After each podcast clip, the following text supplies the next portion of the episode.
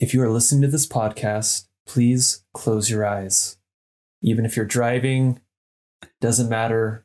Close your eyes where you are and visualize with me for a moment. We're going to go back to September 2007. Your car just blew up. You're in a haze and you're stumbling towards what looks like a movie theater. And it seems like that might be a good idea. And you buy your ticket. You're going to go to see the one about the guy who's just trying to find his way in the world. And as the movie goes on, he's just discovering new things that changes his perspective on everything. I'm not talking about Across the Universe, folks. I'm talking about George Clooney's Michael Clayton. Welcome to Three Films in a Podcast, the show where destiny brought together three friends to enhance each other's cinematic journey by watching three new movies in a series of themed rounds. There is no claim of ownership on any film footage used in this episode, as all film footage is owned in its entirety by the copyright holders. And just like every car in Too Fast, Too Furious, this podcast contains spoilers. Enjoy. I guess it's not George Clooney's. George Clooney is in Michael Clayton. No, this is George Clooney's Michael Clayton. I don't care who wrote it, who directed it. This is George Clooney's Michael Clayton. That's going to be our steel case. Yeah. I'm Matt Weiler, coming to you from the city of trees, and here ready to chat all things Michael Clayton is Tyler. In Salt Lake City, Utah. Hello, everyone. And the city of trees bit has been one of my favorite naturally occurring bits in the podcast so far. There's only one, Tyler. Yeah. There's only one. There's only one that matters. There's one. We are the Three Films in a Podcast. We are three folks challenging each other and all of you to watch movies you've never seen before. You can find us anywhere you can find podcasts, on social media at Three Films Pod. And today we are joined by probably our longest friend of the pod, Justin. Justin, it's great to have you back on. Glad to be back. It's been too long. Yeah, man. It has been too long. You like to come on for the psychological stuff. We last talked to you off for The Shining. And now here you are for Michael Clayton. There you go. And well, probably our longest standing patron, one of our longest standing supporters of the podcast. So yeah, super appreciative and always happy to have you. I'm kind of surprised it's only the second time. Yeah. Here we are. Well, I'm glad to be here. Talk about Michael Clayton. Hell yeah. So we have it's one of our signature segments. It's the Unsung Gems. This is our third Unsung Gems round. I can't believe we've had three of them. Right. And it feels like we're always having more of them. And we've discussed doing just unsung gems of other people at some point going forward, just because we've heard so many. I know we really should. Yeah. See a lot of movies that we haven't seen before.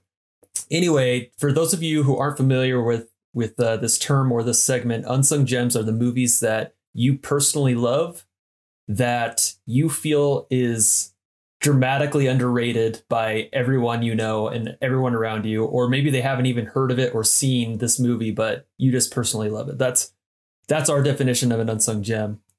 And we have a movie in Michael Clayton that actually isn't my choice that I put up there, but I think, was it Ben that sort of gave the soft nomination on this one, Tyler? Yeah, I honestly don't really remember, but I do know he was pushing pretty hard to do this because he has an interesting personal connection to the movie. Apparently, I don't know what scene it was, but he had to do a scene from this movie for his one of his acting classes in film school. And apparently, we're going to have to take his word for this. He got a standing ovation for his performance from the teacher of the class. So kudos to Mr. Lawhorn. Wait, what bar was he playing? I don't know. I wish I knew. Now, you got great cards here. If you keep your clothes on, you can do pretty much any goddamn thing you want. You want out, you're out. You want to bake bread, go with God. There's only one wrong answer in this whole goddamn pile, and you've got your arms wrapped around it. Well, I said I was sorry. You thought the hotel was overwhelming? You keep pissing on this case, and they're going to cut you off at the knees. I'm just going to say it was Clooney because Benjamin is my Clooney. It had to have been the Arthur scene where he's taking off his clothes in the border in the boardroom. That would make me so happy. But yeah, I don't know who exactly did the the actual nominations, but I know Ben was super excited for this, and I'm sad he's not here to record. Yeah, this. I am too. Well, I was totally down. It wasn't like Ben had me at gunpoint or had my arm twisted behind my back and demanded that I choose it. But it's a movie that I'd heard about for a long time. And the reason why I've heard of it, and probably if you're listening, you've probably heard of it, is because this movie was actually up for several Academy Awards. Did it win Best Picture? No, Tilda Swinton won for Best Supporting, or I guess it would have been Supporting Actress. Okay. But it was up for a number of different Academy Awards, which I was surprised. I mean, I guess I can just jump into my personal experience and thoughts right now. But because I mean, I really liked the movie. To me, what I wrote in Letterboxd, I was like, it's like I give it the Brent Rambo review. Just like, yeah, it's good. You know, like it didn't. There was nothing about it. Let me rephrase that. There was a few things I didn't like, but nothing so much that it ruined it for me. And there was a lot of things that I really did like. And I feel like it's the perfect cable movie or cable TV movie, right? Which you browse the channels, you see it on. You're in a hotel room movie. Totally. Hotel room movie, perfect airplane movie, which is funny because my personal experience before seeing the movie that's like the vibe I got from it. It was like a straight to TV, like HBO produced movie. I had no idea. I didn't know it was nominated for awards or anything. And it has such a boring name. It's like Michael Clayton. It does nothing to like make you want to see it. I'm like, John Carter. Yeah. John Carter of ours.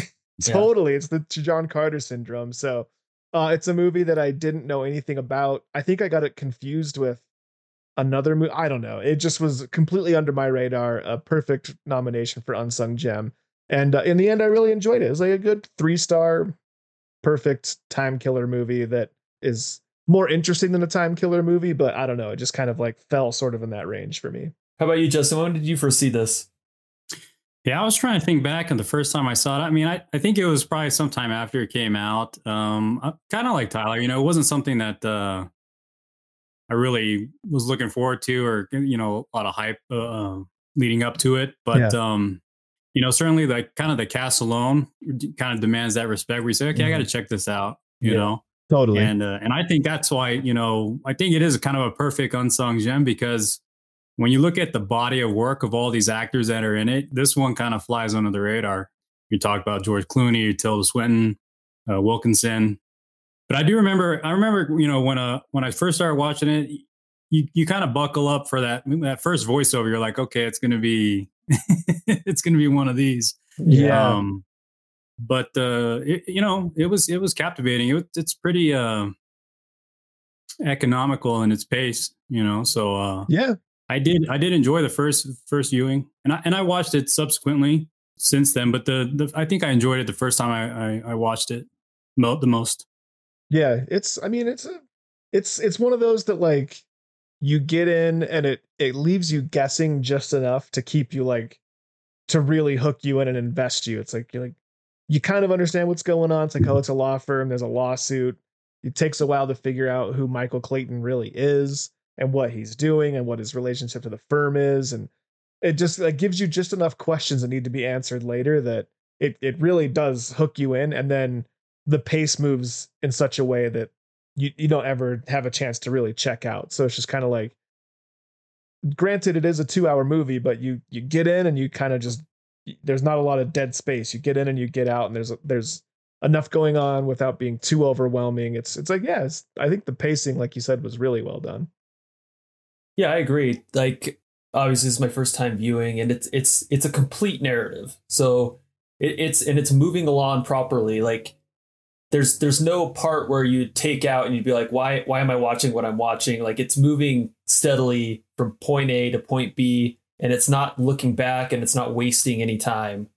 And the story's changing as you're watching. So if you watch the first 15 minutes and you watch, you know, the last 15 minutes, I mean, I guess the first 15 minutes it goes into a flashback. If you watch the first 30 minutes and then watch the last 15 minutes, you're not exactly sure what happened because you need to watch the full thing.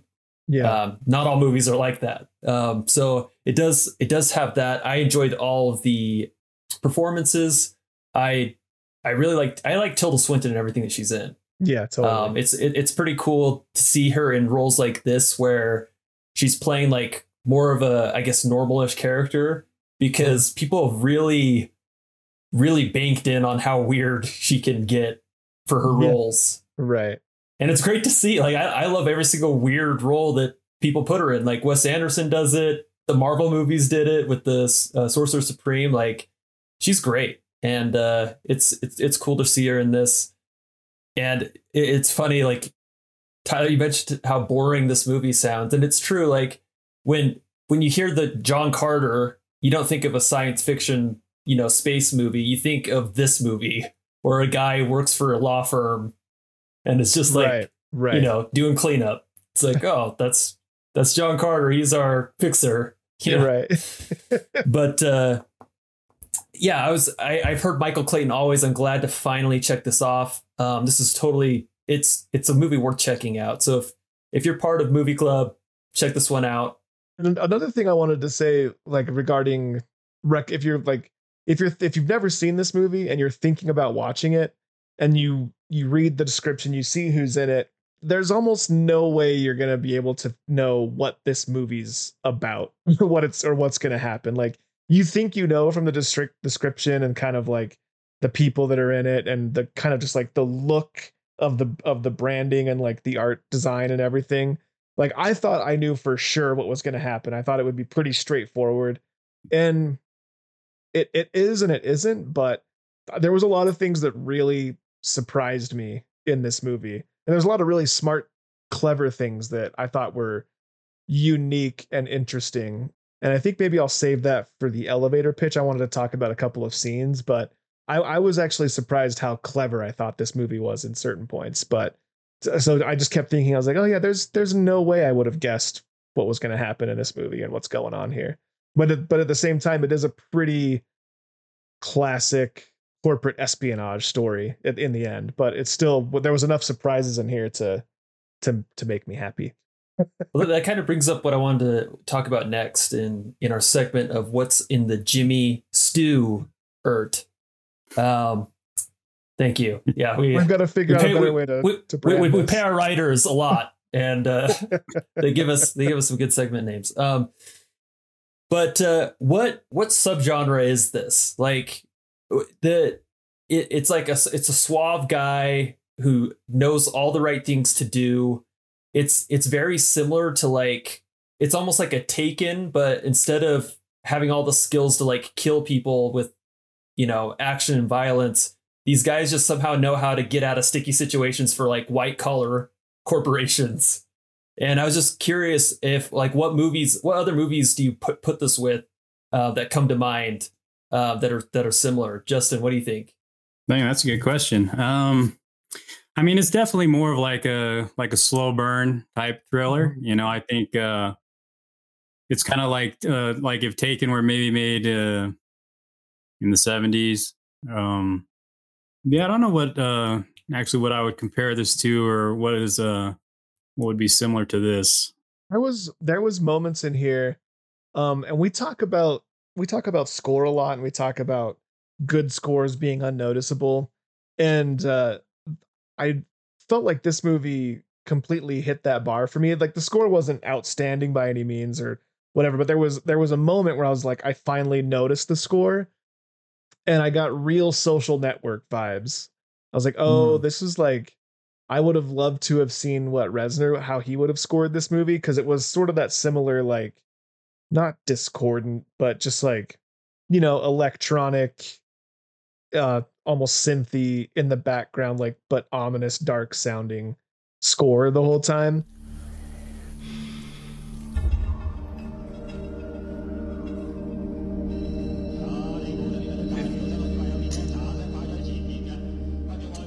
And just with the actual tone of the movie, and I felt like the pacing was similar in the way that, you know, we start in the present and jump back to tell the story, then catch back up to the present. Like, I got a lot of Social Network vibes out of this movie. I think Social Network's a far better movie, but that was the biggest comparison I could see. And I guess as far as like the subgenre and the way that ties together is because it's, you know, it's like corporate corporate wrongdoings and people trying to cover up and people trying to outsmart each other. So I guess there is a correlation there, but this one definitely has more of like the clandestine espionage, like backroom deals vibe to it, which I'm not sure I could necessarily find a comparison in that way, but that's probably the best answer I could give. So I was thinking of one, and this one probably has too much like actual action in it. I was thinking of The Pelican Brief, just because that's like involving like, you know, a case and some shady business, trying to sweep stuff under the rug. But one that's like maybe a little more white collar and not violent is All the President's Men with Robert Redford and Dustin Hoffman about Watergate. And one thing I loved about this movie is some of the shots where like you're just seeing like files and like manila folders like stuffed in closets and just like all this paperwork that like we just don't see stuff like that as much anymore, like these New York office environments. And also the way that how heavily they use like phone ringing for like ambient like noise and stuff, I thought was interesting because, and it's noteworthy because we just don't hear that as much anymore. Or maybe I'm just desensitized to the cell phone, you know, ring, but who uses like, a ringer anymore? Even like the desk shaking because the phone's ringing off the hook, or like the early 2000s cell phone tones, you know? Right.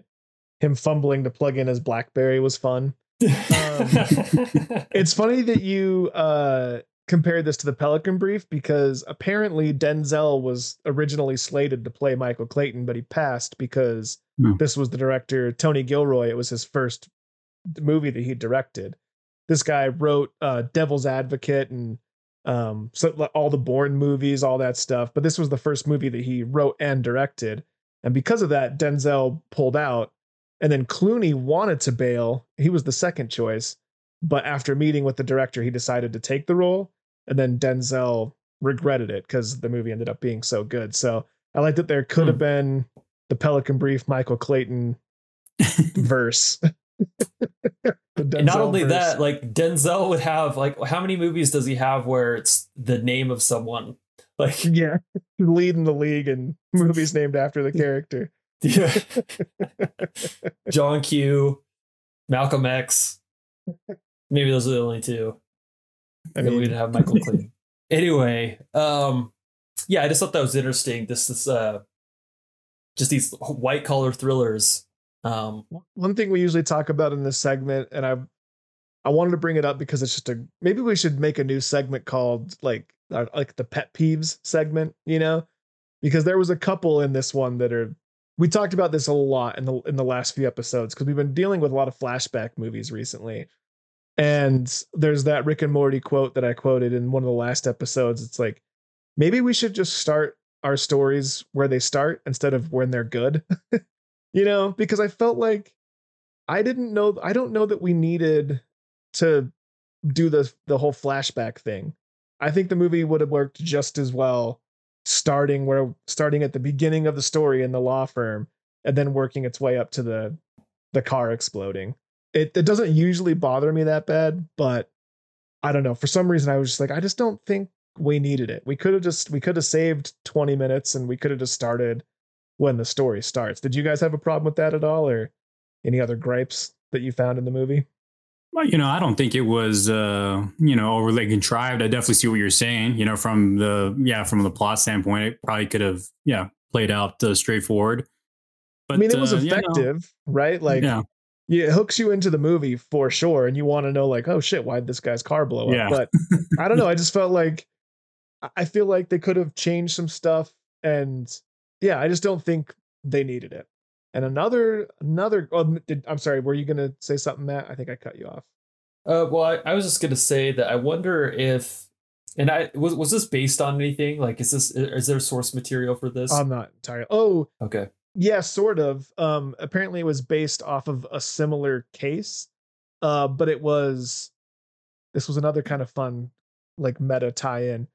It was based on the case of Ford and the Pinto. They were like hiding the recall numbers. You know, that the line in Fight Club where they say, if the cost of the recall is more than the cost of the lawsuits, then we don't do the recall or whatever. Take the number of vehicles in the field, A, multiply it by the probable rate of failure, B, Then multiply the result by the average out-of-court settlement, C. A times B times C equals X. If X is less than the cost of a recall, we don't do one. Are there a lot of these kinds of accidents? You wouldn't believe. There was an actual case that Ford was hiding. They had figured out that the cost of the lawsuits was less than the recall. So like, we'll just pay for the lawsuits and we're not going to recall the Pinto. So I thought that was kind of cool that they made a movie and based on that incident. And it was also referenced in Fight Club. So it's like this whole little, movie metaverse. So Michael Clayton is in the Fight Club universe. That's right. That's right. No, I feel like starting off the movie like that, it at least leads the viewer. So it helped. I feel like it serves a purpose in helping it feel more like a thriller, and that you're wondering as the movie progresses, who might have been the person that rigged up his car to blow up. Because it could have been the guy he owed money to. It could have been like, maybe it was Arthur. Maybe it was, you just don't know until, the story progresses and you realize who it was. And so at least it gives you that small question in your mind throughout the rest of the movie on why it's there. Whereas I do agree with you. A lot of times it's just, it serves no purpose. It's like, here's where things are now. Let's rewind and tell you how we got here. And I bet you're wondering how I got here. Yeah. But yeah, I mean, it's not that it was terrible. I just was like, I felt like the movie was interesting enough without it. Yeah, I mean it's a small nit to pick, but the one thing about it that really bothered. Well, there was two things that really bothered me, and that was one of them. And I forgot what I was going to say. There was something you said a minute ago, but yeah, it's riveting podcast content right here. This is why people subscribe. That's right. Yeah, that's right. Well, so our elevator pitch round is essentially if you had one moment, if you're talking about this movie with someone in the elevator, because we're a movie club, we want to share these movies with everybody, and you had your phone open, you had the movie up, and you had to try to convince them to watch this movie. Justin, what scene are you showing them on your phone right there in the elevator to get them to watch? Before we get started, does anyone want to get out? I guess, yeah, if I were trying to hook someone, I'd probably show him the scene where he's going to fix the client that hit the runner at night. And he goes over to his house and he's trying to walk him through this and explain to him what his options are. That, I think, is a, good exposition to kind of, explain who George Clooney character is, what he does, and the type of people he deals with. And kind of what they expect out of him. I don't know what Walter promised you, but I can tell you. A miracle worker. That's Walter on the phone 20 minutes ago. Direct quote, okay? Hang tight. I'm sending you a miracle worker. Oh, he misspoke. About what? About the fact that you're the firm's fixer? Or that you're any good at it? Elliot. And I do think that scene, that dialogue, and that whole exchange, at least for me when I was watching it, really kind of hooked me. It was some pretty snappy dialogue. And that'd be the scene that I'd show people, say, hey, this is a movie worth watching here. So that was one of the clever things I thought the movie did, because when that scene started to play out, I thought Clooney was going to be the I have all the answers guy. I thought he was going to actually fix the situation. In the end, he didn't really do anything. He's like, yeah, no, dude, you're fucked. So let's just get someone else in. I'm not going to waste my time. I thought he was. I was hoping that he was going to be like the ultimate badass smart guy and like, okay, here's what we're going to do. We're going to do this, this, this, and this, and you got to do this, and you got to get all your stuff and go to Mexico. I thought it was going to be this whole like really smart super spy moment where he was going to just completely clean up the situation. And I thought it was kind of cool that he was just like, I got nothing for you, man. Like, I'm not a miracle worker. Like he cleaned it up for his firm, right? Like he got his firm out of it. So like now he's not calling his buddy anymore. He's like, no, I came here. I'm the janitor. I'm mopping this up. You're talking to this other guy. There's no play here. There's no angle. There's no champagne room. I'm not a miracle worker. I'm a janitor. The math on this is simple. The smaller the mess, the easier it is for me to clean up. That's the police, isn't it? No. They don't call.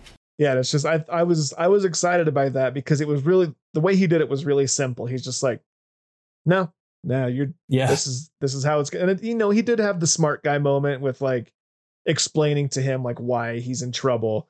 But I was just expecting it to be really overstated, and it was somewhat understated and pretty realistic. And I really liked that. It was one of the clever moments that I really liked about the movie. I had a lot of scenes for this one, and it's kind of hard to pick. I'm going to make an actual pick, but then I think we should talk about a few other scenes, assuming they don't get talked about naturally. I think I would show Arthur's breakdown where he's recording the commercial, and then he reads his little manifesto and reads off the thing to it was his own voicemail, right? At the law firm or something. Yes. I think he called his own phone and left a voicemail or something. Would you guys like a little bit of legal advice? Never let a scientist use the words unanticipated and immediate in the same sentence. Okay. I thought that was really cool. I thought it was the sound design of it was really cool. The way they played they looped the commercial in the background, and you were listening through the guys in the van and all that stuff. You got to love the creative teams that come up with that music for those videos. Like totally. I remember feeling that way in Get Out when they're showing those like home or not those like promotional videos or the educational videos, that background music, that whole vibe. It's like, man, the creative team that does that specifically for movies is awesome. Totally, because it's like this throwaway thing, but they give it the same level of care as if it was a multi-billion-dollar company. Because, I mean, that looked like a commercial that you would see for some biotech company. You know what I mean? Like, it looked really, it was on brand and on point. And so I just like that. I thought if you saw that scene, you would want to know why this guy was coming unhinged and who he was, because you wouldn't really necessarily know. You know, obviously in the movie, it's not obvious that he's like what his character is. So I thought that would be pretty cool and a good way to. And it was like one of the cool stylistic choices that the movie makes, just with the sound design. And like you said, the way they create that commercial, and you can tell that this guy's going off the rails. So I thought that was a pretty cool moment. Yeah, I do want to talk about a couple scenes, too. But my scene would probably be, and this is weird for me because usually I'm the prude on the podcast, so like I don't like the more disturbing scenes. Oh, I like where this is going. But this one was just interesting. Like I loved how like professional and cleanly those hitmen did their job. Yes. Like when they were doing when they were taking down Arthur, essentially. Like, I'm so glad you're bringing this scene up. And they're just like completely silenced. They know exactly what to do. Like they've done this a million times before. Mm-hmm. This is just a routine, like take down the guy job. And I feel like when I'm picking an elevator pitch scene, I like to pick a scene where I'm just like sitting there wondering, like, what the freak am I watching? Like, what did I just see? Right. And to me, like, that was the scene in this movie that fits that criteria. And also just how terrifying that idea is, like to see hitmen so efficient at that and make it look like just so perfectly like an accident or like a suicide. It's just like, it strikes fear in the viewer. It's like, you have to remember, like, this is Hollywood. Like, totally. Yeah. I'm sure hitmen exist, but like, this makes me feel like anyone in my neighborhood could be a hitman and do this to me tonight, you know? Yeah. Yeah. No, I'm glad you brought this scene up. It's the other scene I wanted to talk about. Well, one of, and I thought all the same things. I was like, man, that's probably one of the most interesting hit scenes I can remember. I don't remember a movie, you know, it's usually a gun with a silencer or a knife or a strangling or something like that. But this was calculated. It was clean. And I'd never seen it before. Yeah. No struggle. And it was professional and terrifying and quiet and all those things. I was like, oh shit, they're getting away with this. For sure. Like, these guys are pros, man. Like, this is terrifying. So yeah, I'm really glad you brought that up, and it leads me to the other gripe I had with the movie. Because of all those things and how clean the hit was and how clever it was, I was like, how did these two come up with a car bomb? idea. Like a car bomb that brings news. It brings eyeballs to the case. Like, you guys are trying to be clandestine. You're trying to, I think that's the third time I've said that word. I apparently really like that word. We're going for four. Like, We're going for four. I think I can get there, but it's, I just was like, there's no way these guys would have went with hastily assembled car bomb. Like, these guys are too good for that. And to me, it borderline ruined it for me. That was like my biggest gripe with the movie. Besides the whole flashback thing, I was like, that's just, to me, it was unrealistic. If anything, they wait in his car, or they cut his brakes, or something. Or they are the horses. They're dressed up as the horses. He walks out to the horses.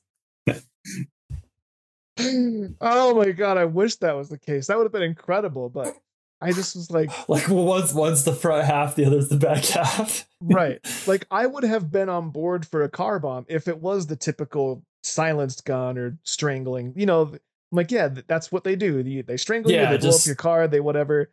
But like, to go from something that was like that clever and that well choreographed, and like these guys, let's be honest, these guys could have killed Michael Clayton in a second. For sure, they could have killed him whenever they wanted to. Alleyway, and that was they were the only two people on the street in New York that they planted the car. They could have hired someone in the card ring, that the seedy little card rings he was gambling. You know what I mean? It's like, I don't know. It was just too dumb for me. Maybe I'm making too big of it. I think that's a really good point, because you know we talked about how this movie tried to bring in a lot of realism in the dialogue or in the scenes, and I think, Tyler, you hit on the head where that one device is probably the most unrealistic. Not only the car bomb, but the fact that, you know, he gets out to go look at these horses, and then it just happens to go off. I mean, that is, you know, like you said, it's kind of not in line with all this other, you know, the professional hitmen and all the phone ringings and how they try to create a real atmosphere. That one, I guess, it doesn't quite fit. Regarding him getting out of the car, I have less of an issue with that. It is very convenient. And apparently they had to go back and add some stuff in post for it to make sense why he would get out of the car. If you remember, his son's talking about that book, and Arthur reads the book and he's making all the notes in it. And when Michael Clayton's thumbing through it, there's a page on there in the book is a drawing of a horse in between some trees. I don't know if you guys noticed that. And so you briefly see it as he's looking through the book, which is why he stops, because he remembers that from this book that his son's obsessed with, and Arthur was apparently obsessed with. And so that's why he goes and looks at the horses. So I had less of a problem with that. I mean, it makes sense. Like, his whole world is being flipped upside down. He knows the firm is in on stuff that he wasn't quite aware of, which is sort of surprising given his position in the firm and the type of work he does, but it was very convenient. For sure. And like these professional hitmen somehow lost him. I know they were having connection issues, but it was just, I don't think if they lose him that they just blow it up. I know that there's an urgency because he's trying to stop them from, or they're trying to stop him from blowing the whistle. But there was just a lot of things that kind of fell apart with that specific plot point to me that, you know, it's still a great movie, but I just thought that was silly. Well, and I like that you brought up the book, because I feel like the book sort of anchored another narrative that kind of, you know, rhymed with this story, that I feel like if I spent more time, you know, we could probably have a full discussion on that. And that's what I liked about this movie. I really want to read that book. It sounds awesome. I think so. Movie Club, you know, we're trying to challenge each other to watch new movies, but I think Movie Club works its best when it feels kind of like a book club, where like you can talk about the characters, you can talk about, you know, their changes and their journey and how that all unwinds. And it's always nice, I feel like, when the storytellers in a movie are able to sort of get that literary feeling in there that opens up a lot of discussion. Like we're covering surface level Michael Clayton on the pod, basically trying to get people to watch it, going through our segments. But I think if we want to talk about Michael Clayton, the person and the character in this movie, you know, we could we could really dissect him. And I think all the cues are intertwined with that book and Arthur's experience with the book and the son. And like, there's a lot of relationships in this movie that I think we could have a lot of great discussions about. And I love that type of movie. So if that is your thing, you should check out this movie. Did like that there was a lot of B stories going along here that like none of them really get resolved. I mean, there's resolution to the restaurant subplot, but not really. You know that there's still shit going on there with his brother, and there's still stuff he's got to deal with to get rid of that restaurant and his gambling addiction and all that. You know, there's stuff that's just kind of like in there, and that but that doesn't get resolved. And I like that because that is realistic. You know, people have shit going on. They're complex, and he's not. He's good at his job, but he's not perfect. And it's kind of, he's got these like weird, he's like in the middle of everything. Like he's not the top of anything. You know what I mean? Like he's just kind of the middleman everywhere. We got to see it resolve Michael Clayton too. Oh, that should be like, if they make Rounders 2, that should be the plot is they bring in Michael Clayton to gamble with Worm. He meets Worm in prison somehow. So we kind of talked about movies that were alike in this sort of subgenre of like white collar espionage stories.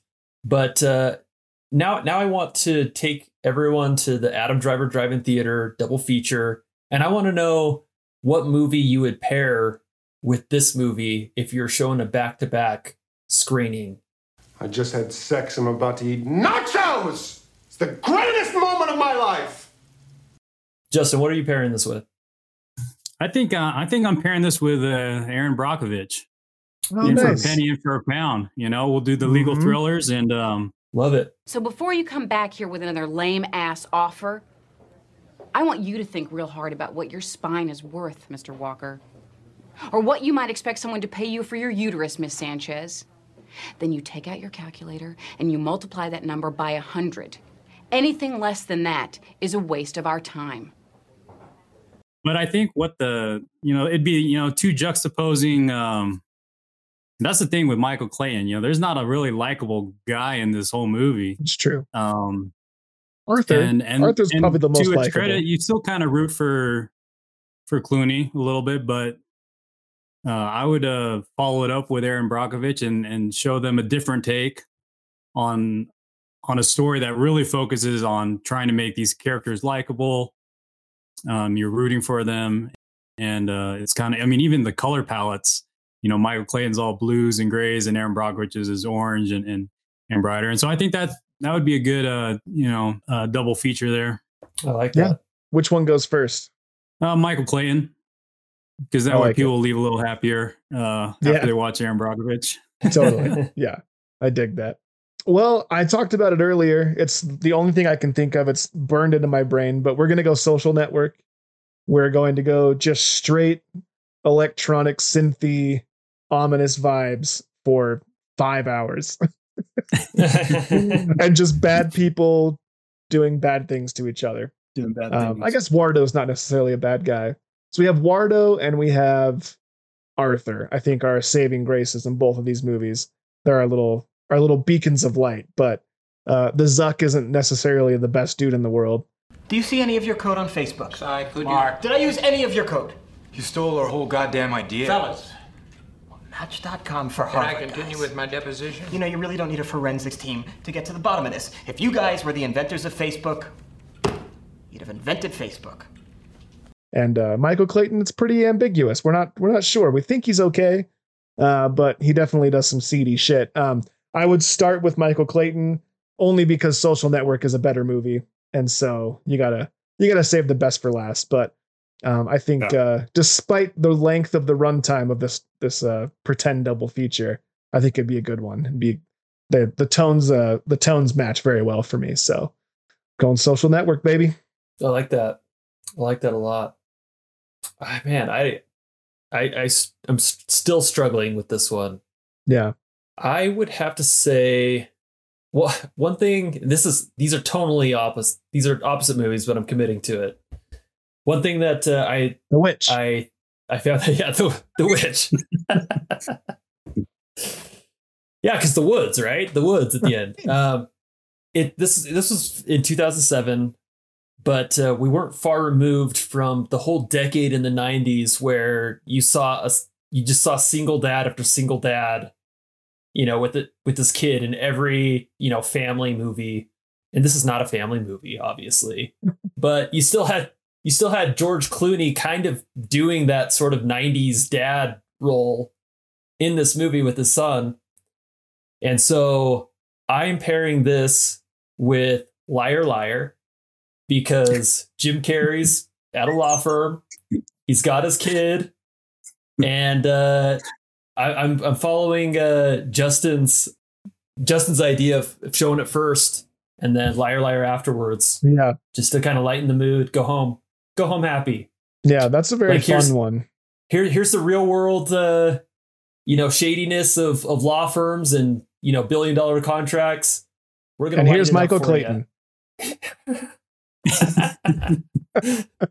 You want to play hardball? I'm game. You want to play hardball? I'm game. What are you doing? What is wrong with you? All rise for the Honorable Judge Marshall Stevens. Honorable.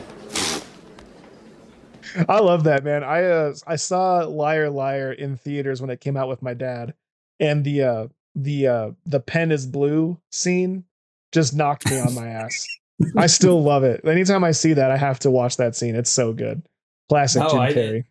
It's the quintessential movie lawyer dad 90s, you know, and I just seeing George Clooney be the single lawyer dad in this movie just made me think of all those movies like the Santa Claus, Hook. I guess Hook is, he's not single, but just all those movies. Yeah. And so this one, since we're in a law firm, we're going Liar Liar. Okay. Guess it's time to visit the Rushmore Mountain. Let's do it. These are OR scrubs. Oh, are they? Today, we are lucky enough to visit the Rushmore Mountain of movies with the first name in the title. So our top 4 movies with the first name in the title. It's a good one. There's a lot of... I don't either. I'm finishing it right now. I'm going through a list. There is a lot of great movies, and I'm actually kind of having some troubles. I'll start with mine since I kind of have a list going here. I have to put Ferris Bueller's Day Off in memoriam for Benjamin Lawhorn. It was not only was it requested by him since he couldn't be here, but I genuinely think it's a great movie. It's not my favorite like it is Ben's, but it's up there for me. I love Ferris Bueller's Day Off. It's a classic, and it's got to be in here. So for you, Ben, it's all for you. Thank you, Ben. I'm going to throw Jackie Brown on there. I discovered Jackie Brown through this movie club. I don't remember if it wasn't during the podcast times. And I don't remember if it's when you had joined yet, Matt. It wasn't yet. No. But Ben and I watched that a long time ago, the genesis of this movie club. And another internal podcast meme is Thor. I'm on the record how much I love Thor. So I got to put my guy on my Rushmore, just the first one, with all of its flaws and all of the bleached eyebrows and all that stuff. It's going to go on there. This drink, I like it. I know, that's great, right? Another! And I'm really, really debating my 4th pick. There's a movie that is undeniably, well, I mean, some people probably don't like it. I don't know. It's a great movie, and it certainly deserves to be on this list. I'm trying to decide if I want to do this or a movie that I would watch. No, I'm going to do the one that I would watch right now before the other. I'm going to do Happy Gilmore. I'm going to do Happy Gilmore as opposed to what I was going to say, which I'll bring up in my honorable mentions. Billy Madison. Well, that is another one. But for whatever reason, Happy Gilmore is just more rewatchable, despite how much I do like my honorable mention, which I'll discuss later. So Jackie Brown, Thor, Ferris, and Happy Gilmore. Going to round it out. Awesome. Justin, do you have yours? I would, I know Donnie Brasco. That's one of my favorite movies. Got to go with Donnie. Dirty Harry, another great entire franchise there. I know what you're thinking. Did he fire 6 shots or only 5? Well, to tell you the truth, in all this excitement, I've kind of lost track myself. But Ian, this is a .44 Magnum, the most powerful handgun in the world, and would blow your head clean off. You've got to ask yourself one question. Do I feel lucky?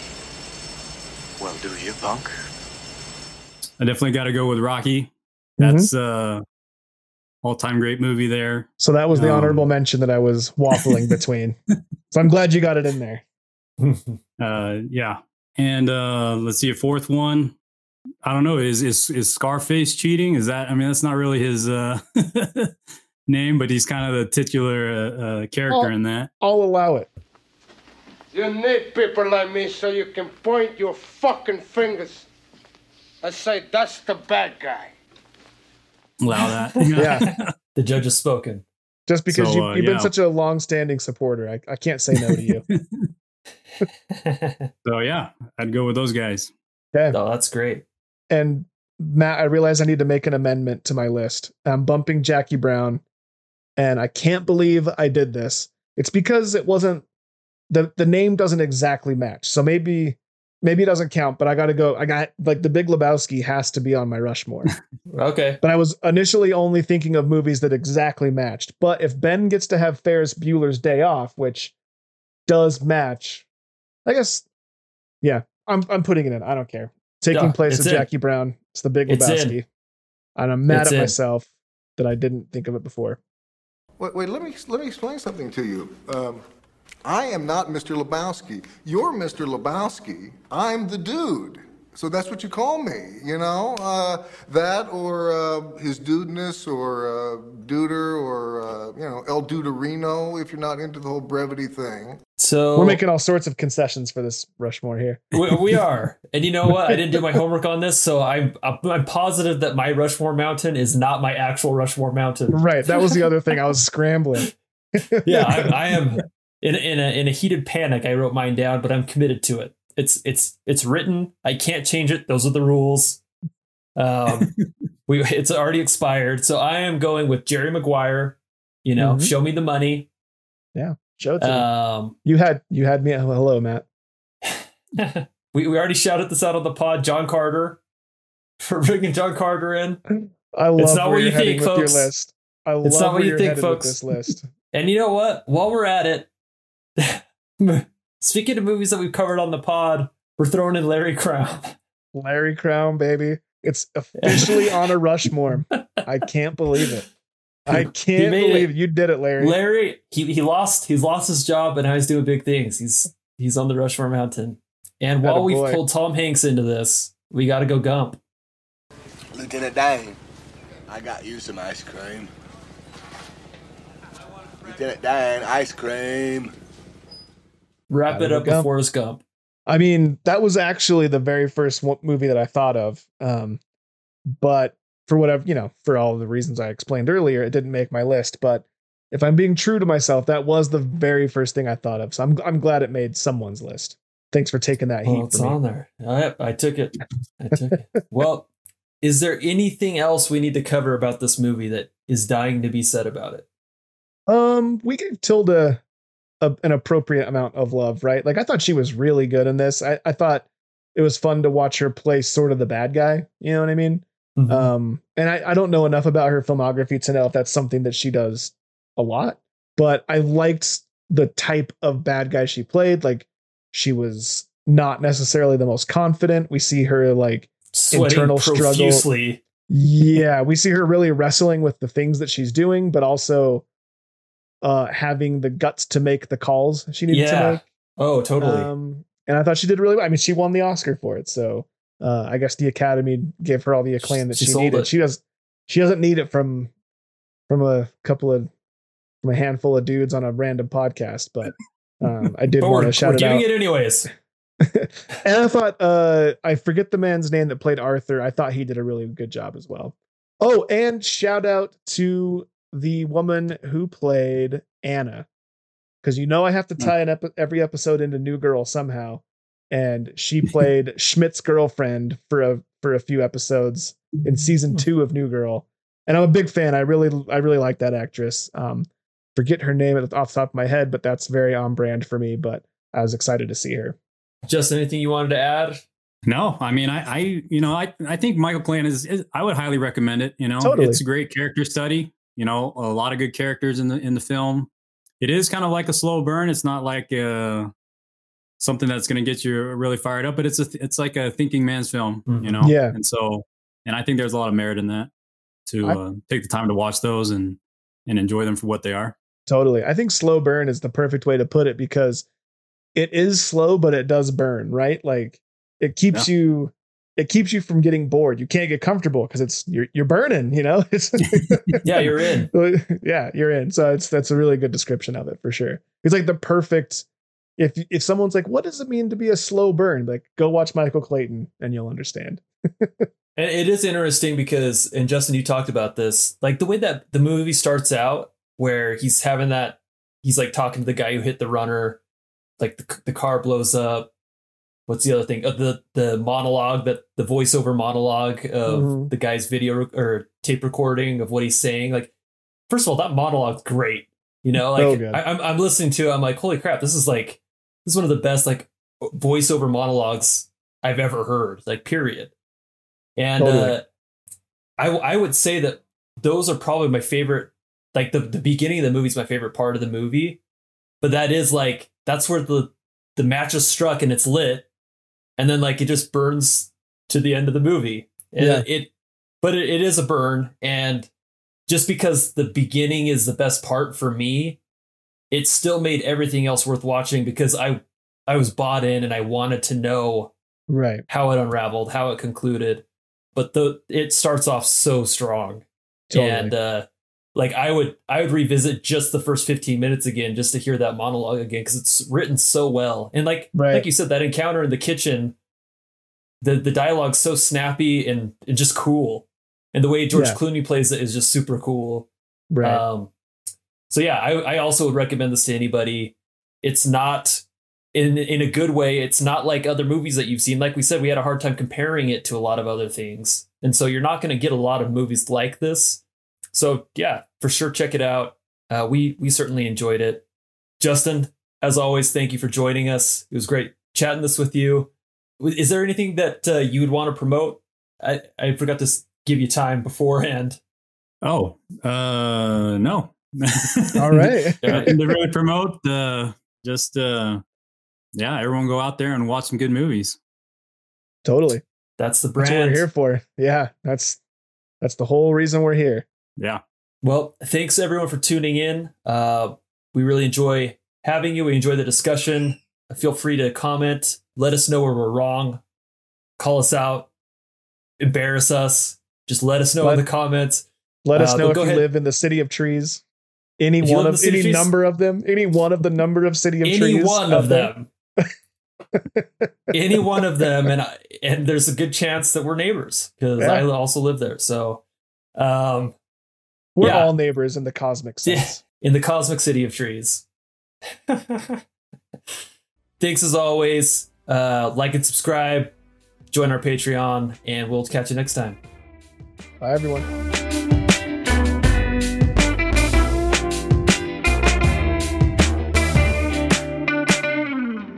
George Clooney, you know, the seriousness and the dedication to your art, seeing you climb into that rubber bat suit from Batman and Robin, the one with the nipples, every morning under your costume, on the set, off the set, hanging upside down at lunch. You rock, man. Thank you, thank you, thank you.